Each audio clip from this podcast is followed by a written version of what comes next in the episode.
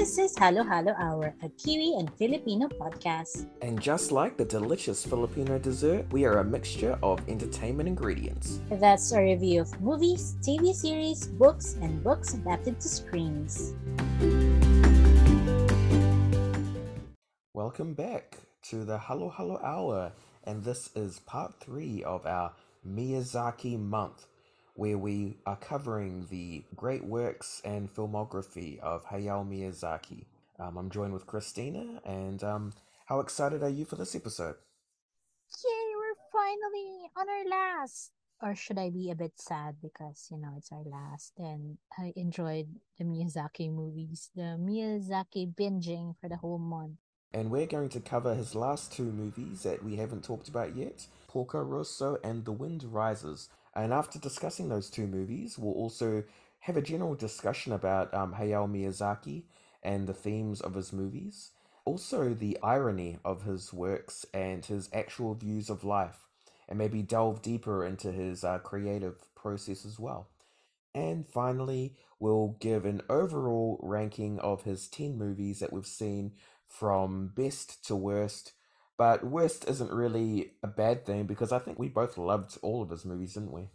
Yeah, like it's gonna be hard. But yeah, worst is not because it's so bad, only because of our personal attachment and preferences. That's it. Yeah, it's, it's to be a tough choice of all the movies that we like and just ranking them on which ones we essentially loved the most. So yeah, first up we have Porco Rosso, a 1992 film, of course, by Miyazaki. So I'll just gonna introduce the plot or read the plot to you. So it's set in the 1930s, where sky pirates in biplanes terrorize wealthy cruise ships as they sail the Adriatic Sea. So the only pilot brave enough to stop the scourge is the mysterious Porco Rosso, a former World War I flying ace who was somehow turned into a pig during the war. And as he prepares to battle the pirate crew's American ace, Porco Rosso enlists the help of spunky girl mechanic named Fio and his longtime friend, Madame Gina. So yeah, um, okay, so where do I start? There are a few things that I want to discuss about the movie, but perhaps I want to start on the plot holes like there are many questions left unanswered from the beginning until the end of the movie. So spoiler we're gonna say the ending now. But anyway my first big question is like how he became a pig. It's not stated in the story. It's like just accepted that he is half human half pig. And then they just said that um, in one of his last flights he saw this magical um, belt of pilots ascending into the sky and he was there he was alive everybody else is dead including his best pal the husband of his best friend gina. And then suddenly we were brought back into the present without really knowing why he became a pig what he did was there magic in there and whatever. But there's actually a meaning to that maybe i'll just discuss this discuss that later with you, Pat, when you're done with your observations. But another thing, the biggest plot hole for me was the ending. Like when it ended um, with Porco Rosso, we didn't really know if the curse was lifted. We didn't know what happened with Fio. We didn't know what happened with Porco Rosso and Gina because there was a sexual tension in there from the start to the beginning, but they didn't know if they lived happily ever after. And then another thing that I'm just gonna go through everything, just gonna let it all out. So another thing that I felt was weird about this movie is that the absurdity of several things. Like first and foremost, the wedding proposal of the captain. Wait, the American captain. I, I keep forgetting his name. Donald Curtis, the the, the captain that became like sort of the nemesis for Porco Rosso in here. Like, okay, he saw Fio in there, and like suddenly, I want to marry you. Let's take a bet. If I win, I'll marry you. Okay, there's that. And I think there's one more that we both saw in here. I remember you pointing out how the movie is actually very, very hard on women empowerment. Like we have Fio, a very young character who has done so much for the main character, Porco Rosso, and that she defied the norms, the standards of women, especially back in the day. Imagine like a 22 year old or what was her age? I can't remember, but she was so young. And then she would be designing and building things. And also, on the note of building things, they enlisted the entire community of women to build the planes for for Porco Rosso when he went to Italy. I think, I think just like the movie, I'm getting plot holes. So for those who have not seen the movie, they'll be like, "What's happening here?" You're just jumping from one point to another. But yeah, now you get the feel of the movie. That's it. How about you, Pat? that sounds like. Did you enjoy this movie? I actually did. It's it Okay, not not like like. Nausicaa that I skipped and then I just watched in the background or something. This one had all my attention. I enjoyed it, but I think I'll have better comments on the next one. Okay. Um, yeah, I, I found that I enjoyed this movie um most of the way through, and but yeah, there were some things that were just a bit confusing for me. And I kind of tried to think, okay, well, this is probably an intentional sort of thing that Miyazaki did, like not explaining the curse explicitly, just sort of implied that he's now cursed as a pig. And it kind of just Mhm. happens after he has that vision of all the planes ascending to what I assume is heaven throughout war. And um, what you kind of realize is there's um a, a few a lot of pigs that turn up in Miyazaki's movies, and they all relate to curses. If you think about it, um, in Spirited Away, the parents of Chihiro are turned into pigs when they were um eating food at the I was gonna say the brothel, but not the brothel, the It's a uh the bathhouse. bathhouse. Uh, and in uh, Princess Mononoke, it, the um, pig that turned up in the village at the beginning was a cursed pig as well, covered in what looked like maggots. So I feel like Miyazaki might have some sort of a um, aversion to to pigs, maybe, or he's always um, assigning pigs to curses. And I don't know. There's just a lot of uh, I wouldn't say puns, but they always just call him a pig. You know, every time it's just like, what can you do? I'm a pig or oh you're such a pig porco if he's just you know acting Yeah. misogynistic or lazy and then if someone's gonna um accuse him of something he's like what are they gonna do? I'm just a pig. So it's sort of like a a running joke as well. But he also used that as like a card or something. Like, remember when he was being, I think, recruited back into the military to fight the war? oh And that he was yeah. like, I'd rather be a pig than a fascist or something to that yeah. effect, right? that's true his um hatred for fascism in italy and which is why he abandoned the military and um yeah just as in the adriatic sea being a loner living by himself just flying for himself Yeah. You know what? There's like an interesting analysis of this that we saw on YouTube, the link that you shared, like how um the curse of him being like pig or his state of pigginess. Anyway, uh, that curse is like symbolic to the guilt that he felt because he participated in the war and then he somehow managed to survive. His friend didn't. And it's like him shunning himself from the world, the guilt that he survived for one, and then the guilt second for being part of the war. Yeah, it's like a survivor's guilt, isn't it? Um, which is sort of Yeah, it represented feels in the, like. the curse. Yeah. But maybe also not just the guilt of surviving the war, but also being an active participant in it because he was a fighter and perhaps killed. I don't know, but I felt like it's also because he is so against war now that that he felt bad for participating in it, if I make any sense.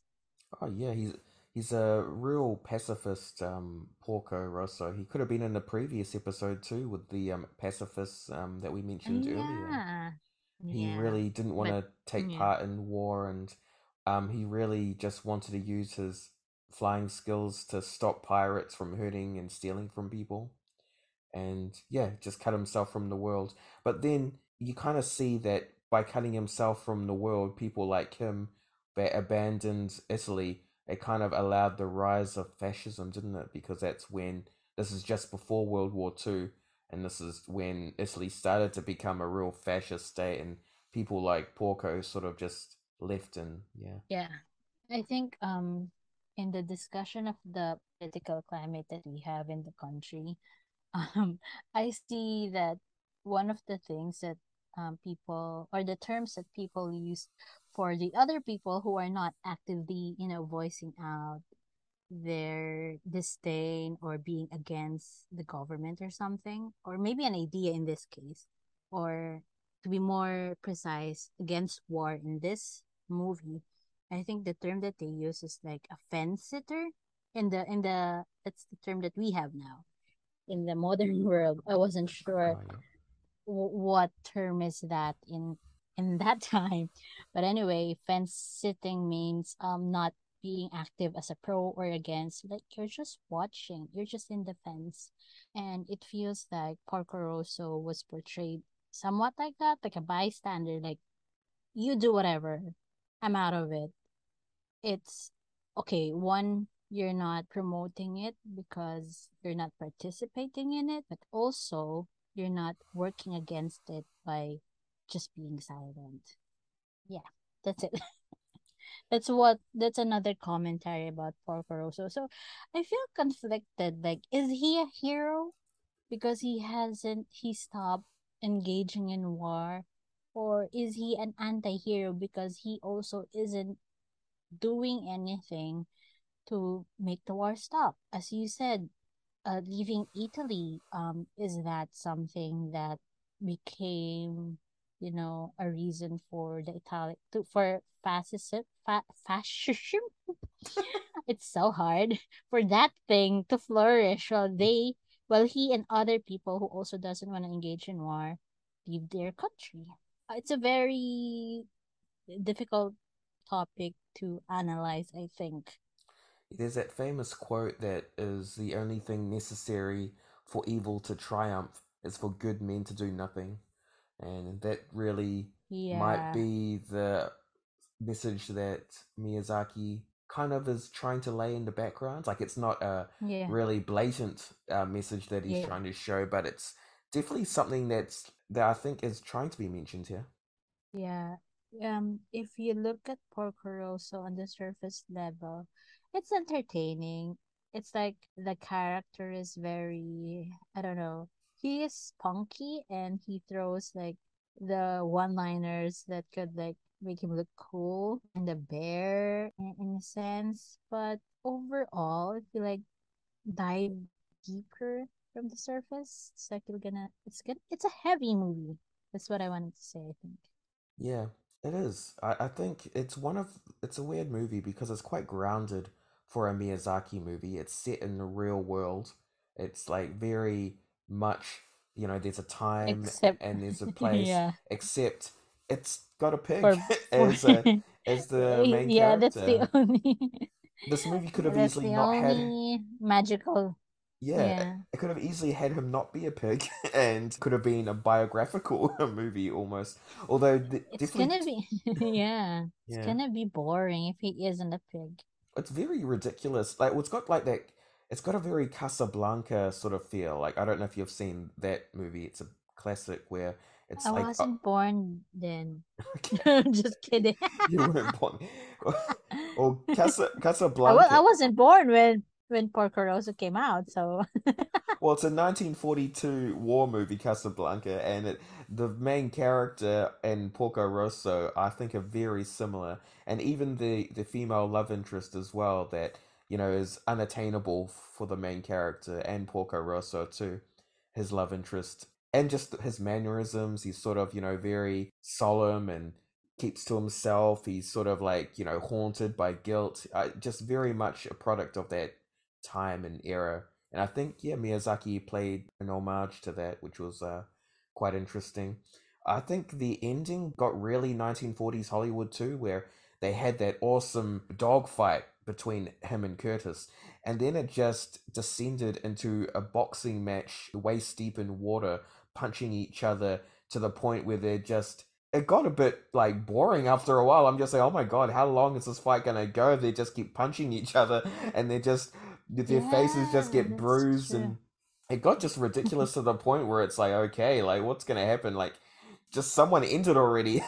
but I liked how in the end it showed that Curtis wasn't the real villain, but the real villain was fascism in Italy because they all flee together and say, you know, let's divert the attention away from the people and um, yeah, they work together against uh, fascism at the end. I thought that was uh, yeah, that was interesting. It's uh, it's a fun movie. I I actually had to go onto Wikipedia to even because you watch the end and it just ends abruptly and it just has Fio narrate how she has now become good friends with um, Gina, and um, you yeah. don't even know that Porco Rosso has come back for them. And I had to see yeah. in Wiki- see in Wikipedia that if you see the scene where Fio's plane is flying, you can see a red plane right outside Gina's um restaurant. And then you yeah. see um outside her restaurant too that it's empty. She's not waiting for him anymore. So it's kind of implied. The garden, yeah. She's not waiting in the garden anymore. Yeah. So it's implied that there is a happy ending, and Porco does end up with Gina. But I really had to dig to find that happy ending because I kind of just watching the movie in real time. I kind of felt shortchanged at the end. Yeah, like if you're watching it in the cinema and then you paid for like how many bucks and then okay, that's it. yeah. but I think it is very this is a very Miyazaki, you know, way of ending the movie. But eh, before we go to the next movie, to the Wind Rises, can I just say that another thing that I like about the movie? Can we discuss it like further? I touched on it a bit earlier, like how women actually save the movie. I'll give instances like okay, how Fio saved Porco Rosso in the sense that she made the plane. That's one. How the women in the countryside was it countryside riverside of Italy saved Porco Rosso because they all built his plane. Like it could have easily been a bunch of men workers in the company of Fio's uncle. And then also yeah. how yeah, and also how um when when they returned from Italy back to the Adriatic Sea and the enclave where Porco Rosso stays, they were sort of not ambushed, but yeah, the pirates that wanted Porco Rosso's head were there waiting for him, and they just they're bent on killing him right then and there. But you had Fio who talked them out of it, out of this plan, like saying very poetic things, and then she literally saved Porco Rosso's head. And then in the end, when Curtis and, and Porco Rosso were fighting, it was another woman, Gina, who sort of stopped the fight and sort of saved them. One, stopped the fight and saved them from killing each other, and then two, um, saved them from the Italian Air Forces by going there and then saying like, "Hey, pack it up, guys, you idiots!"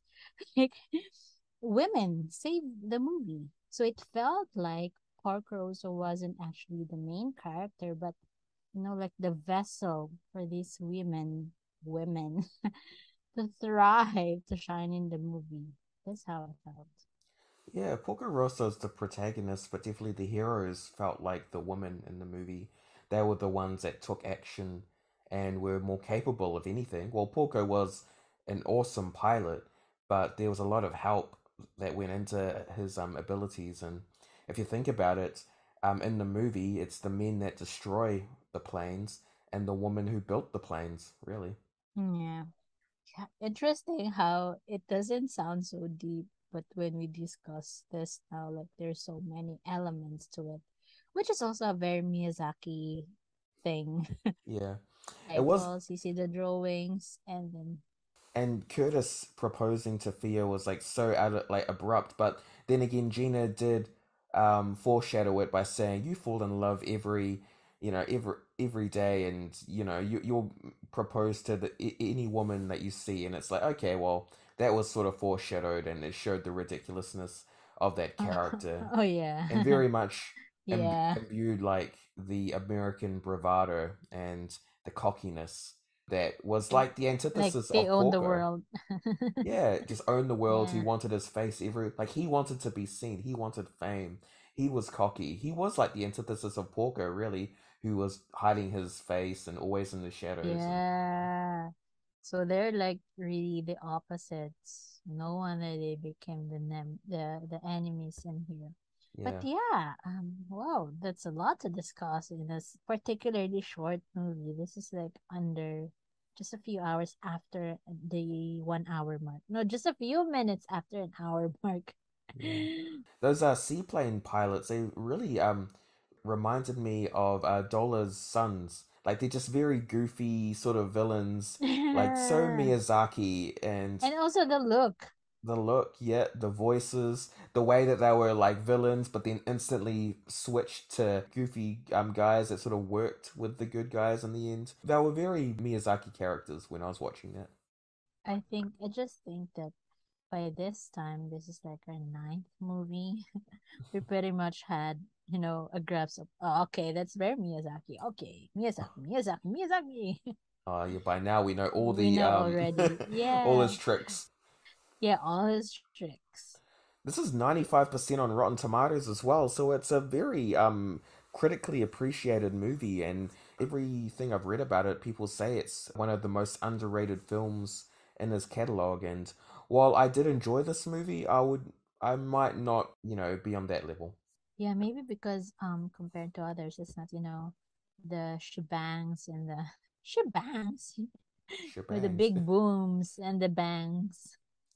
It's not as grand. It's very subdued, you know. Yeah, it is very subdued, yeah. Maybe that's why. Okay. Shall we move on to the next one? So the next movie uh, that we're going to talk about today in this episode is also about aviation, and it's called The Wind Rises. So The Wind Rises is a look at the life of Jiro Horikoshi, a man who designed Japanese fighter planes during World War II. This film uh, was adapted from Miyazaki's manga of the same name, which in itself combines elements from two unrelated sources, which is the uh, life of Jiro Horikoshi and a semi autobiographical novel, The Wind Has Risen, by Tatsu Hori.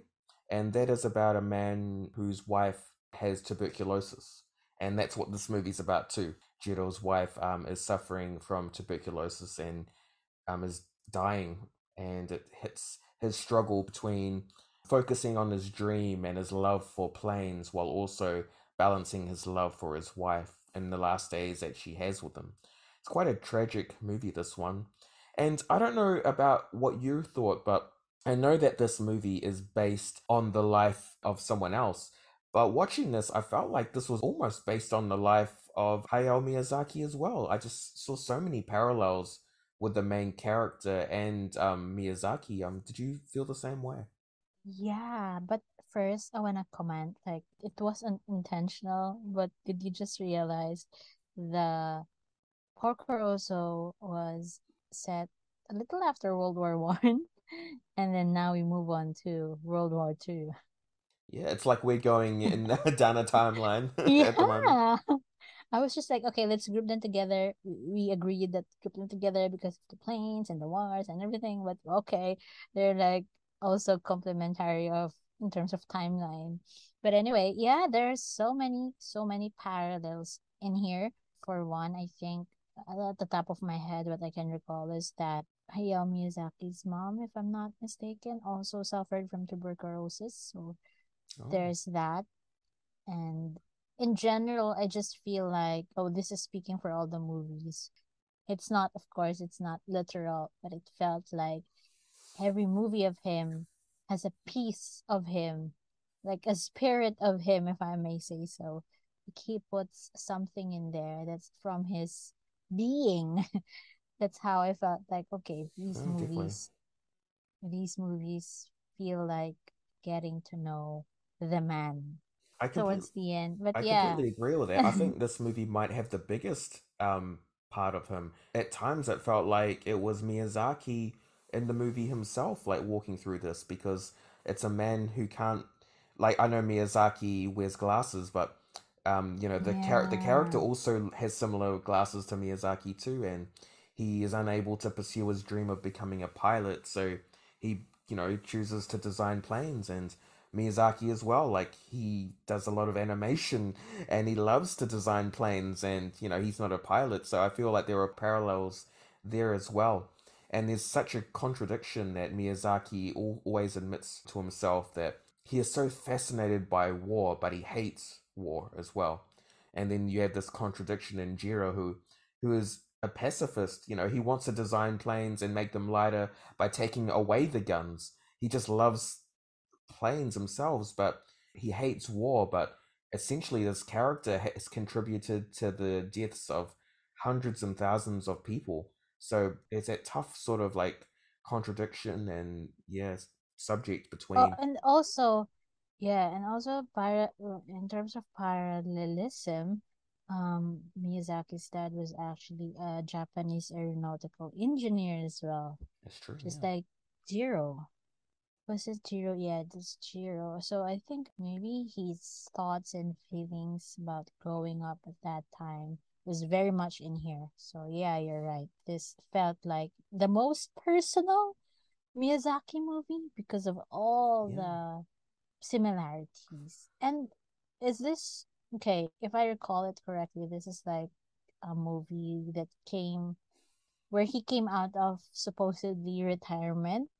So did, maybe yeah. more time to really flesh out the story, to really put everything in there. So that's why we have this very beautiful masterpiece. Yeah, this movie was intended to be his last movie. I saw that he got quite emotional in the screening. He says he never cries in his movies, but he cried in this one, and he must have saw so much of himself Yeah. in there. Um, yeah, I gotta say, I actually really loved this movie, and I didn't expect to like it this much. Just, you know, you look at his catalog, and there's like so many crazy characters. You see Porco Rosso on the cover, you see the craziness of Spirited Away, and then I saw Wind Rises, and I thought, oh, this seems like a very grounded, down to earth story that might be, I don't know, might be boring in comparison to those movies, but I gotta say, I was probably one of the movies I was most invested in. Um, how did you feel? Yeah, um, like Porco Rosso, I think Yeah, the word that you use is grounded because, you know, there's like I hated the the word shebang, but I keep on using it. You've said that a few But like times. there's Um, no I know, I'm sorry. But I yeah, just think like of uh, Ricky Martin. Is it Ricky Martin? shebang, Yeah. shebang. Yeah. But anyway, this is like um very very simple. Like you have a very linear story, like from the beginning to the end. And then you have very human characters, no pigs. There are no um sorcerers or anything like that. There's no magic or power. But uh, while watching the movie, it reminded me of the book that I read a few years ago, many many years ago. You know, like like Water for Chocolate is the title. And I was so intrigued with the style because I haven't re- read anything like that. Like innocent for instance, um, the main character was sad while cooking, so she was crying while she was in the kitchen, and then the food that she served made everyone in their house like Perhaps the whole town was there because it's like a feast or something. And everyone was crying when they tasted her cooking. So I was like, what the fudge? Am I reading it right? Did I miss something? And um, later on, I had to Google and then I read that this style was actually called magic realism. So this is like a style where there's a re- realistic view. In the case, oh, we're going back now to the wind rises in the case of the realistic life of Jiro and Naoko, that's the realistic view. But then, the only magical element in this movie was Jiro's very vivid dreams, where he actually met his hero, Giovanni Caproni, who um Jiro would really read from aeronautics magazines even when he was younger. So yeah, that's the only magical factor from the film, but the, the rest of it, sans the very realistic dreams, were real life. It's very, how do I compare it? It's like eating an ice cream and then you find a chunk of nuts in there. Like, I don't know. I wish I could use a better um analogy here. Can I say what I really wish happened in the movie though? I know this might have Oh, okay. this might have gone more against the realism of the movie because in the dreams they were very vivid, but they're still dreams, so anything can happen. But I really did want Yeah. Jiro to come across Giovanni Caproni in real life, and then Giovanni would recognize him and be like, "Oh, you're the boy in my dreams," and it's like, Ah, "Oh, that would have been cool if there's like an a shared Inception dream world." I know that probably would have not been. Well, I don't know. I, I would have loved it in this movie if that happened, really. Yeah, that would be bonkers, but yeah. but yeah, sorry, that's what I wanted to see. I thought the mo- movie was beautiful, like the aviation scenes, the flight scenes, the um the shots. A lot of the film is just beautiful. But there was one part that really kind of struck a chord with me, um, and that was the earthquake scenes. I've never seen an earthquake Oh my gosh, in a movie feel so just Haunting. um haunting yeah haunting and just so and it felt so real and i've lived through a major earthquake myself um in christchurch back in um Mm-hmm. 2011 and the tragedy that happened right after the earthquake brought back memories of that time as well where everybody sort of had to band together and try to you know work your way through um after a disaster and yeah i, I thought the um the sound that they used to um associate it with the earthquake was so well done like it was so haunting every time you heard that noise it's like oh my god there's another aftershock and that brought me back to all the aftershocks that happened after the earthquake that i experienced and yeah, I thought they did Mm-hmm. that really well. And then Jiro just um, meeting the love of his life by helping her. You know, it was lo- nice to see the community built after that disastrous scene. And yeah, that developed into what I thought was one of the better love stories in a Miyazaki movie too. That I didn't really care about like a lot of the love stories in the previous movies, but once him and Naoko separated, I was waiting for the whole movie for them to reunite. You know, I just was like, okay, I know he's studying to become an engineer and he's developing planes, but when is he going to finally meet her again? And when he sees her, when they come across each other and she's painting and he's walking past her and it's like, oh no, he didn't see her. Like, come on, like something's got to happen. And then the wind blew her umbrella to him and he helped give it to her. And even then, he didn't even see her until um the hotel. So it just kind of like kept pulling you along, waiting for them to finally get together and develop a love story. But you know what's crazy about this movie? It took them so long to finally get together, and you wanted it to happen. And then they hang out for like a day, and then after that day, he's like, I love you, I want to marry you. And he asks her her father for her hand in marriage. And his German friend says, I can see it, I can see the love between them. And I'm thinking, okay, like I really wanted this love story to happen, but they've only, like they've literally only known each other for like a couple days and now like it felt like it went so fast after going so slow i don't know if you felt that way but there was a very serious scene when he proposed to her for marriage and asked for her hand in marriage that i just started laughing because it was like so like spontaneous and quick but Oh yeah. I remember something when we were watching a movie and everyone was like sad and you just started laughing. But this is the same for this movie Oh too. my Like it was supposed to be such a sweet romantic scene when he proposes, but it was like out of the blue. It was like what already? And I just started laughing because it was yeah. You know what? I w- well, I was listening to you like saying how invested you were in the love story and then going on through all that. And I was like, oh, Patrick has a heart. He has a soft spot for love stories. And then you came to that point where you laughed while they were getting engaged. Was like, okay, this is the real Patrick. This is showing. this movie is a roller coaster because it's like I really wanted them to get together, like pulling on my heartstrings, and then I started laughing, and then oh my god, the tragic you know the tragedy that happens to Naoko because of her tuberculosis, and you know she's dying, and he like right after they well they get married as she's dying, and he's so invested in his work, but that's taking him away from the precious time that he has with her. And I don't know, there was a scene where he was still looking at drawing his plans, and she wanted to hold his hand, and he was holding her hand while he was still working. And then he asks if he can smoke, and and she says you can smoke, and he's like, "Oh, that's bad for you," but he smokes anyway, and it's like, oh, it's like this man, his love for planes kind of rivals his love for his wife. Yeah, and I think that makes this movie the most human in the movies that we've seen from from Miyazaki so far. Like the conflict of a man and his dreams and his sorrow for slowly losing the woman that he loves. And I think that's very humane. Not humane, but very human rather. Sorry. I think that's very human. human. And yeah. it has the most heart so far for me. And yeah, I shed a two. A two. I, sh- I shed a tear from watching this movie. And yeah, just to comment on what you said, how fast they just develop. Well, it can happen, you know, in real life.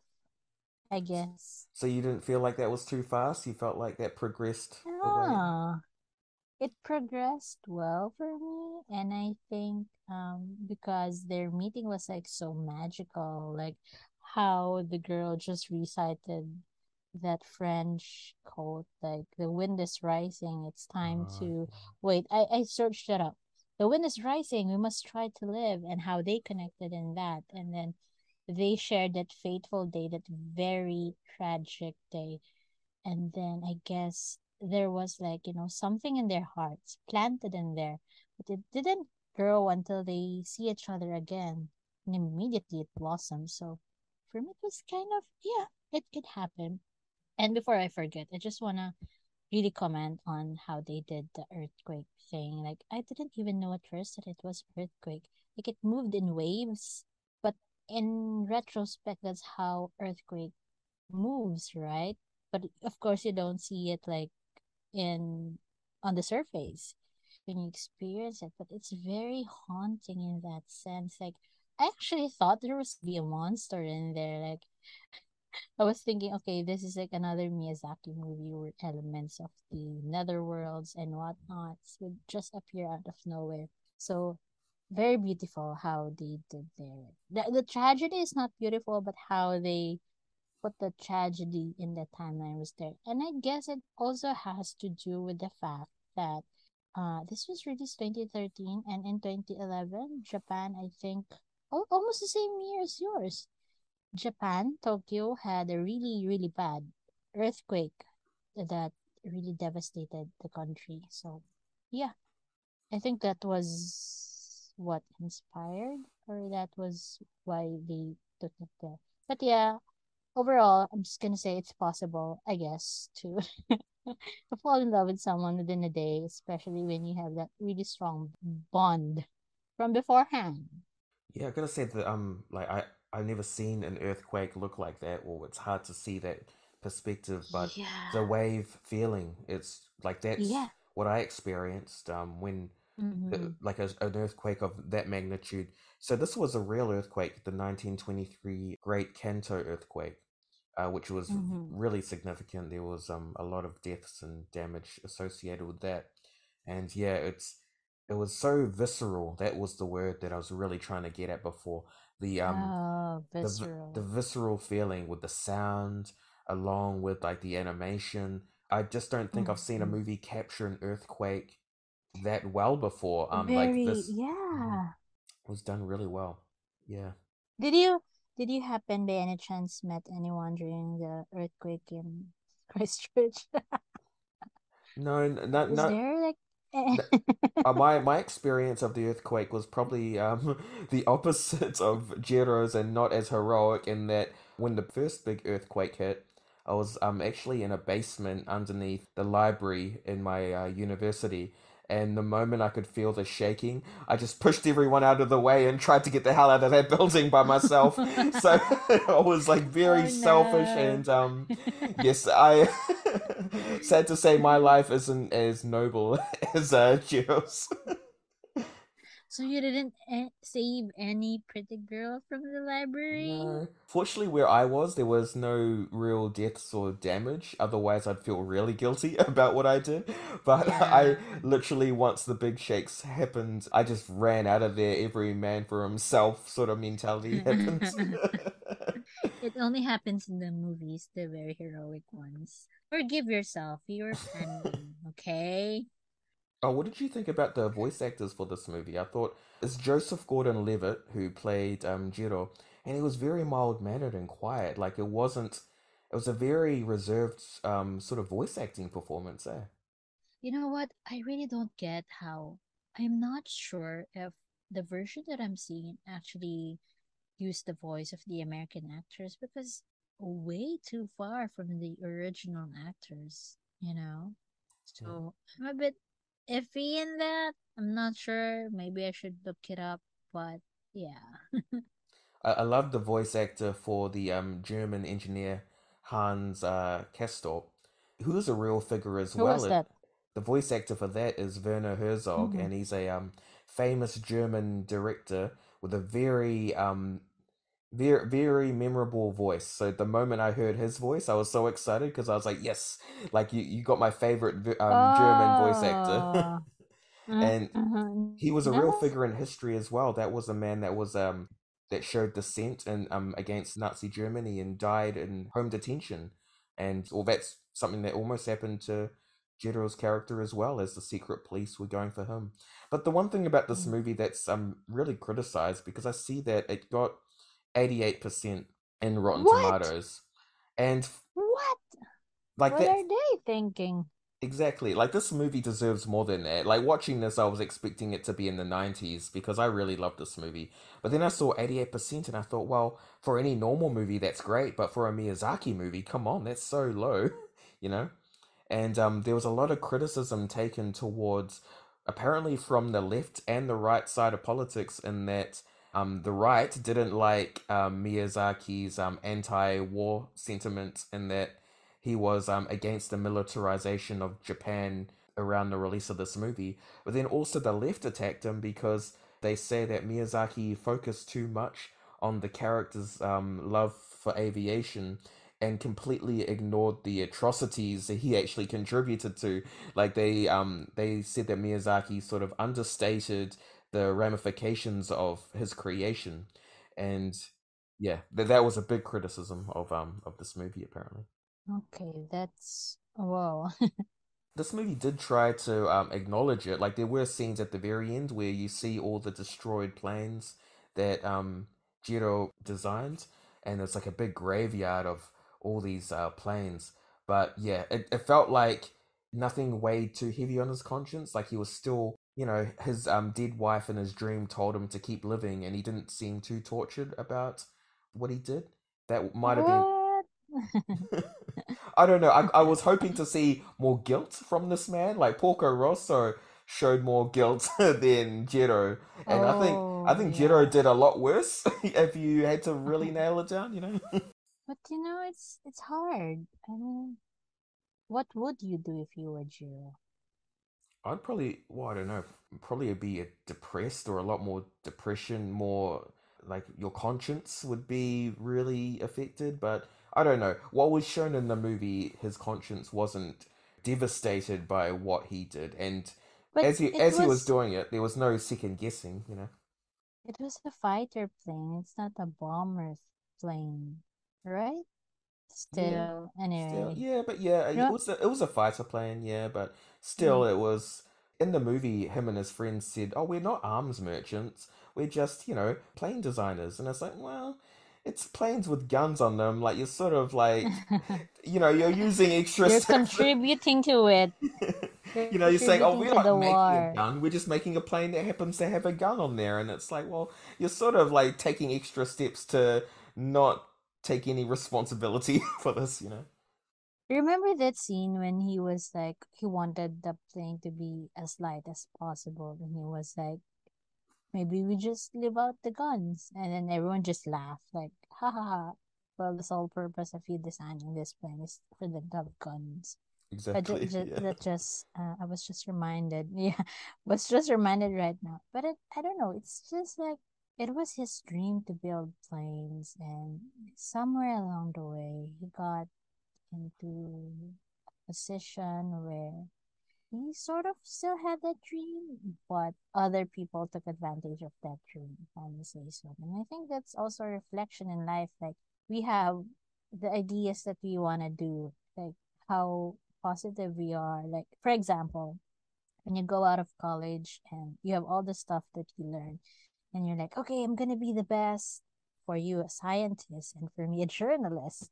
And then somewhere along the way, it could be like, you know, what we wanted to do really that we thought could contribute to the betterment of the society and humanity is not as easy as it seems. And I think it in a way that there's also that message. That's the message I what I got from Jiro. So you know, life happens. But it's that's not an excuse to be to be a participant in such a wild and such a yeah.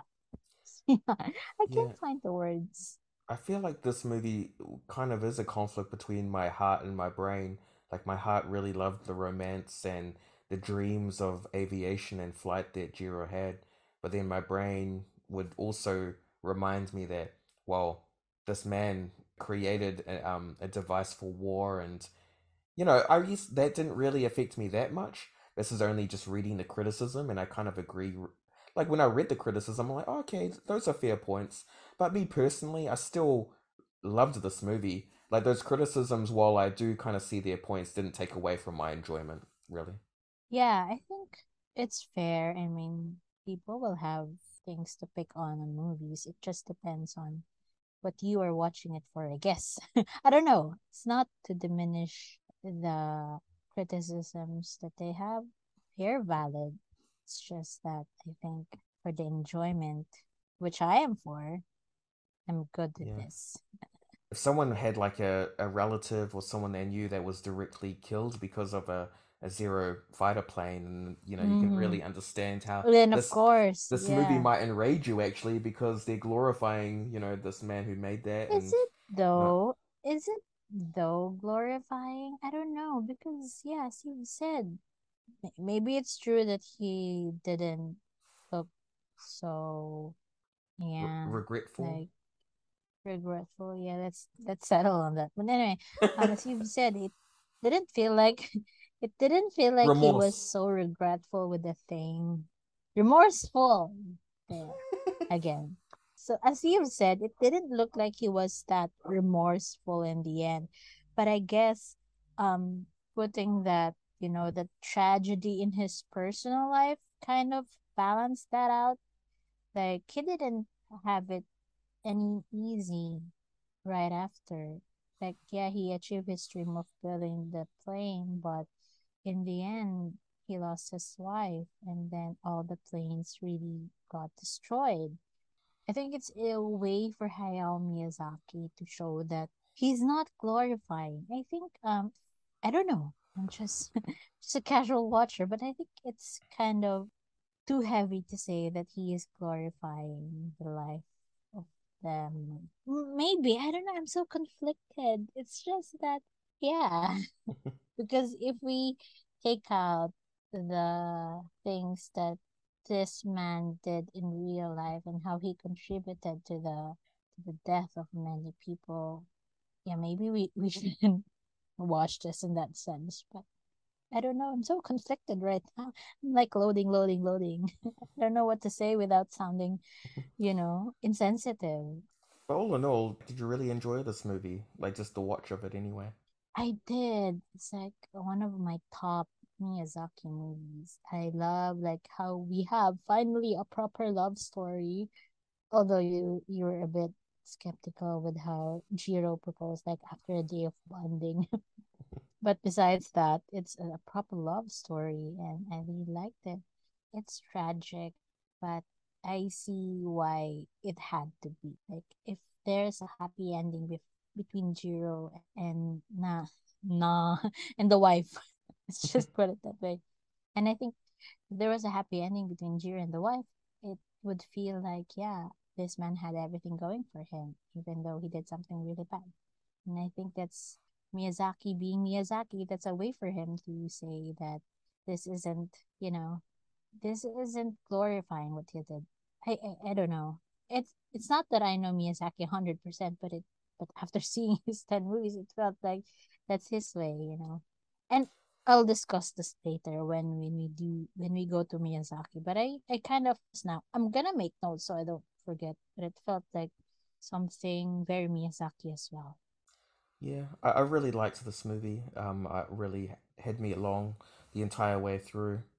And if this was his last movie, I thought it would have been a perfect send off for Miyazaki. It was like a, a very. like an almost autobiographical movie of, you know, the real Jiro Horikoshi and Miyazaki himself with his love of aviation and planes and his ideas of pacifism and I feel like his personality would probably be similar to the main characters.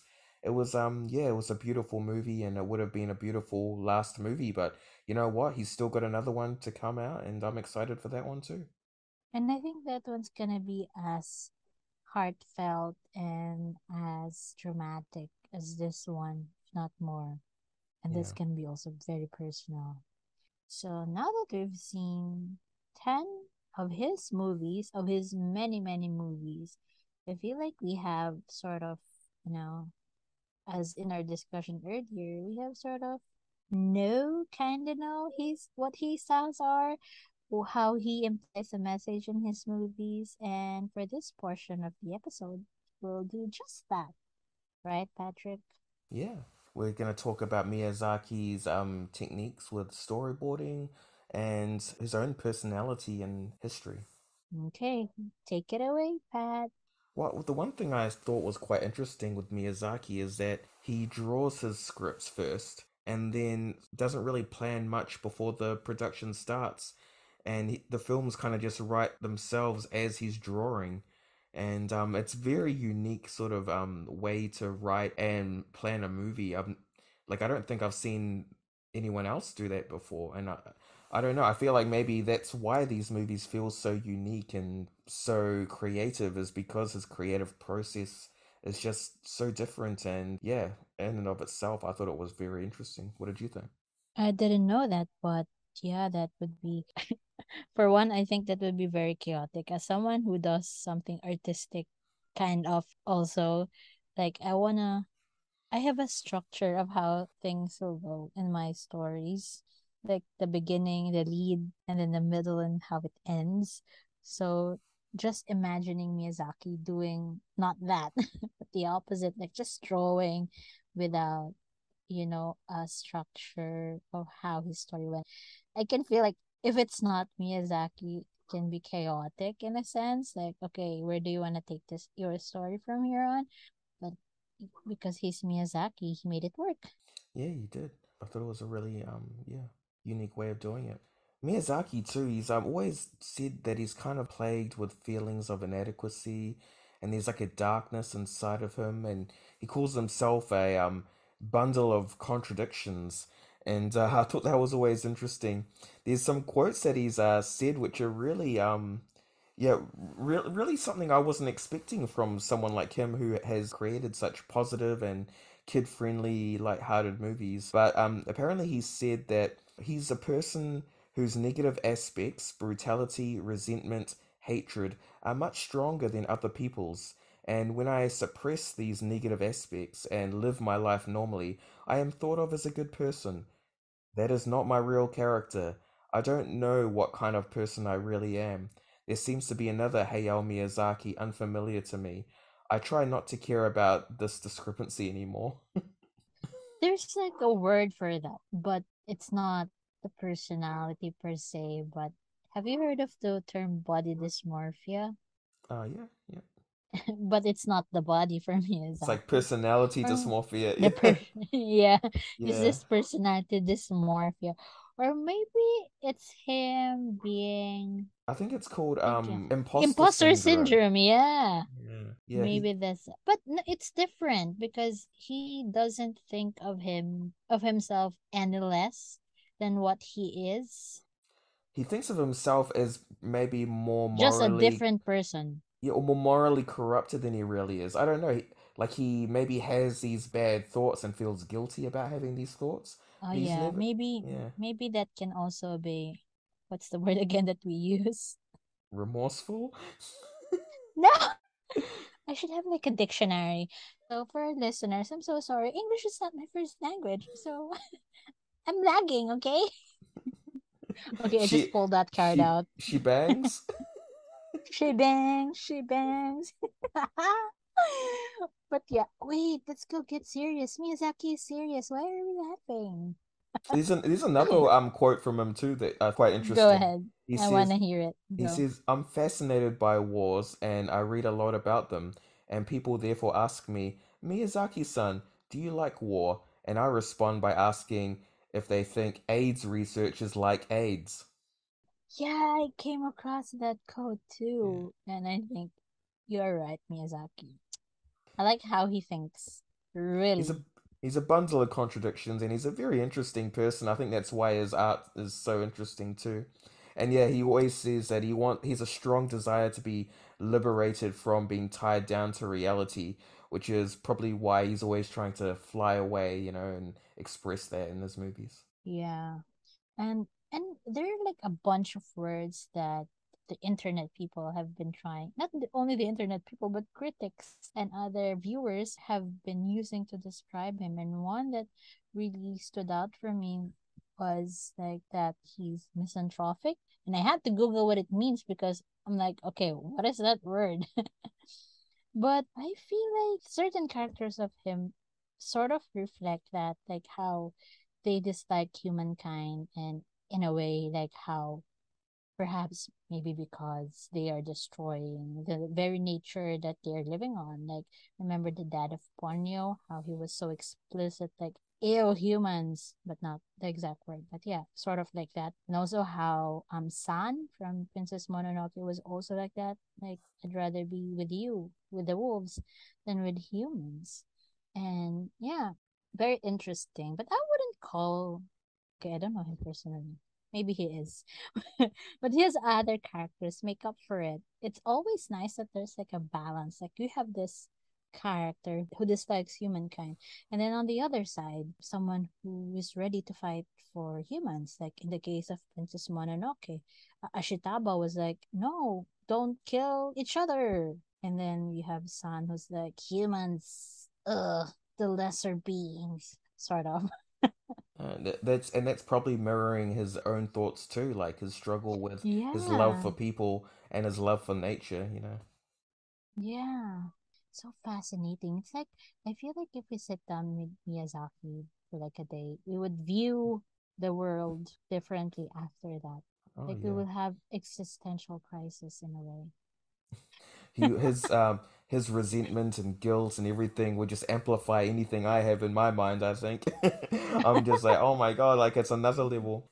Yeah, maybe after meeting him, you would have to meet a therapist because you just have to unpack everything. I think so. And then before we move on to the final part of our discussion, Pat, I think I just want to say this last time about my thoughts on Miyazaki is that I also like how his characters are not inherently bad or inherently good.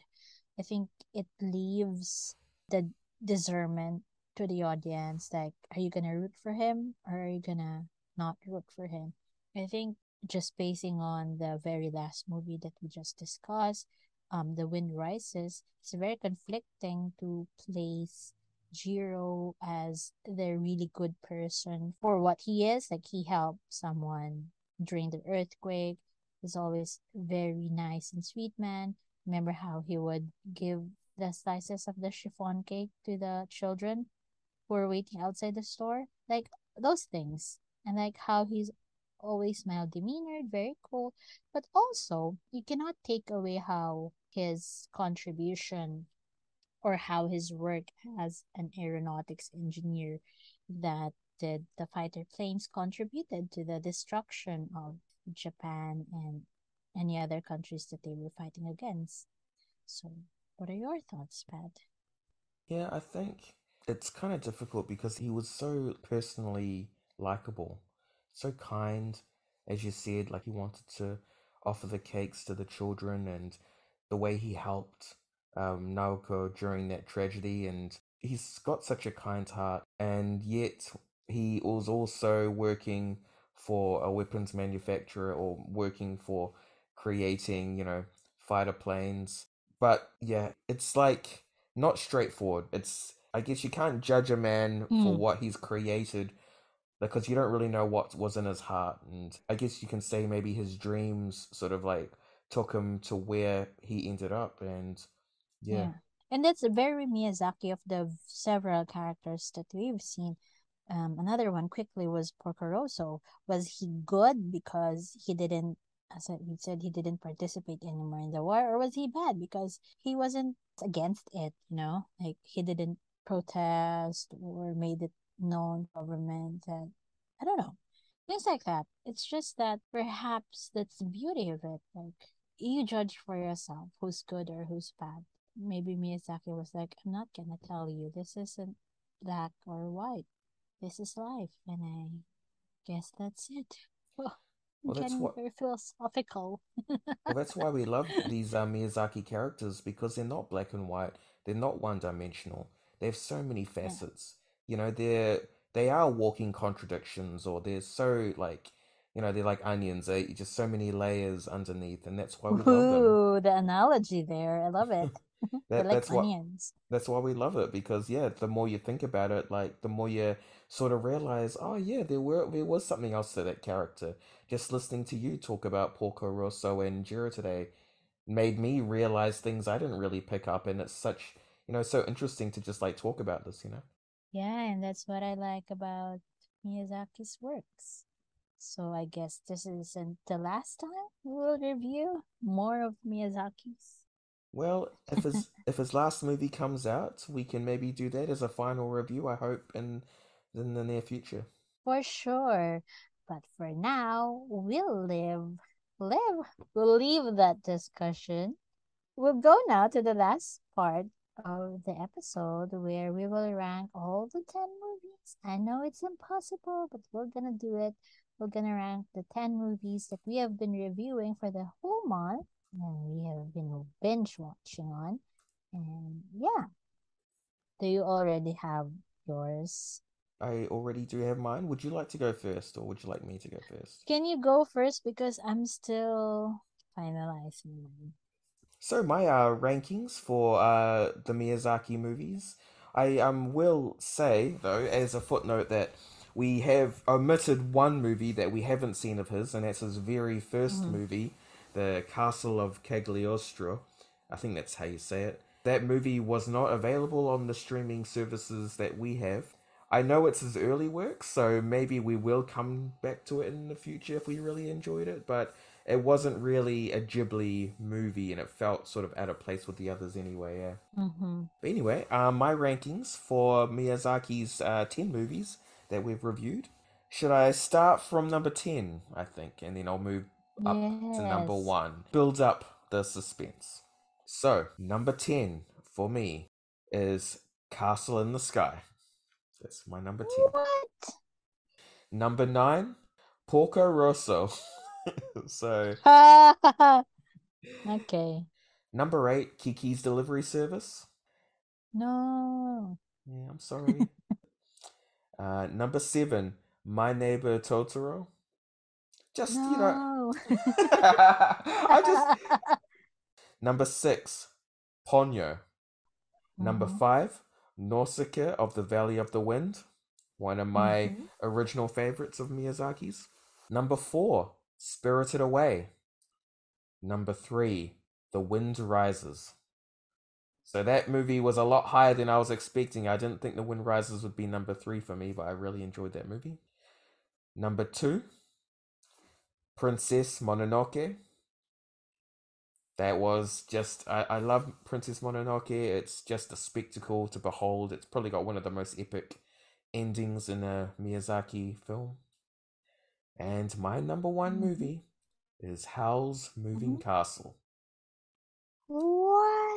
I didn't see that coming. You didn't? I thought I um I, No. I sang the praises for Howl's Moving Castle, how much I I, just I know. I connected to Sophie and I loved the relationship with the family dynamics and the growth that Sophie showed after turning into an old lady. I just loved the themes and I really yeah got so emotionally invested in those characters more than any other really.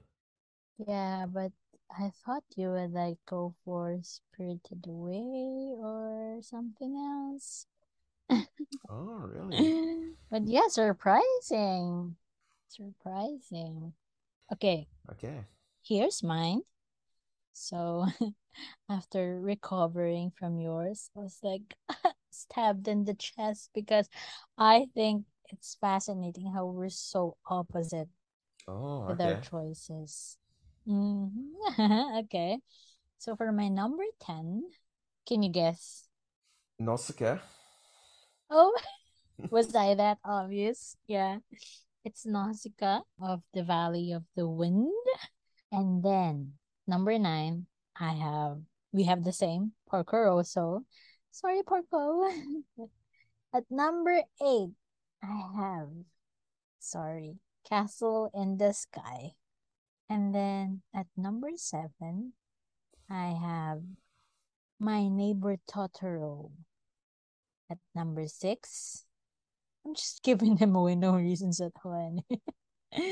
At number six, we have Ponyo, but as from the first episode, I think it's interchangeable. I like them almost the same. And then at number five, I have Spirited Away. I know in other people's ranking, this is this fares higher, but yeah. At number four, now this is your influence. It could have gone lower, but I really like how you explained everything and it made me see the movie in a different view. Number four is House Moving Castle. At number three is the very first Miyazaki movie that I've seen. Kiki's Delivery Service, and it still has my heart. The simplicity, the awe and wonder, seeing the world in the eyes of a child. That thing. Well, not a child, teenager. But yeah. Then at number two, I think we have the same as well. Is it?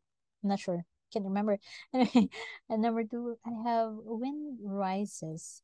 Could have been my number one, you know, but number one, Princess Mononoke is just over the top for me.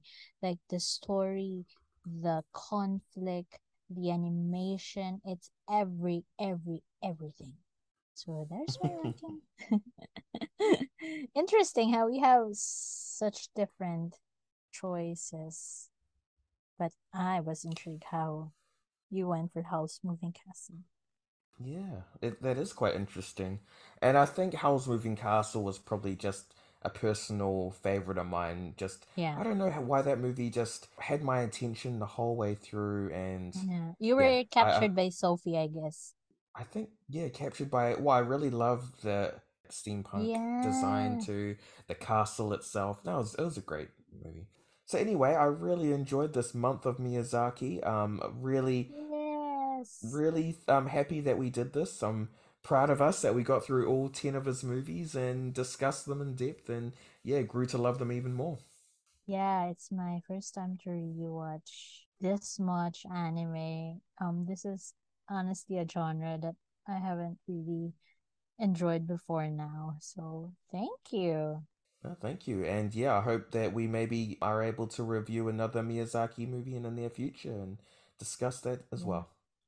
And I hope the people, the more than five now, the people listening to us also enjoyed joining the journey into the magical world of Hayao Miyazaki. I feel like I know him now. He's like my Lolo now. my grandfather. He does feel like my Lolo now too. He does, yeah. He's got he's Yeah. got uh he's got BLE. What's BLE? Big Lolo energy. Oh, I love that. and with that, I think that's a perfect ending to this epic month long celebration. Salamat, Pat. Salamat, paalam, and thank you everyone for listening.